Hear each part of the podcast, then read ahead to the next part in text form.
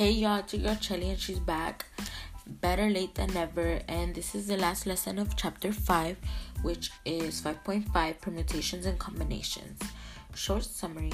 The difference between a permutation and a combination is that the order is important for permutation, and for combination, order does not matter.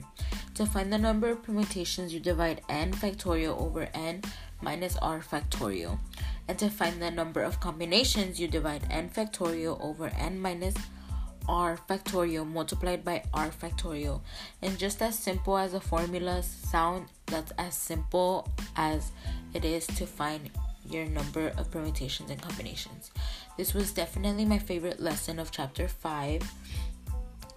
And the motivational quote of this podcast is something different, you know? We gotta spice things up because it's the last one.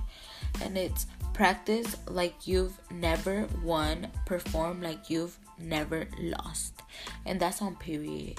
Have a good week, and I'm out. Don't forget to stay lit though. And that's on period.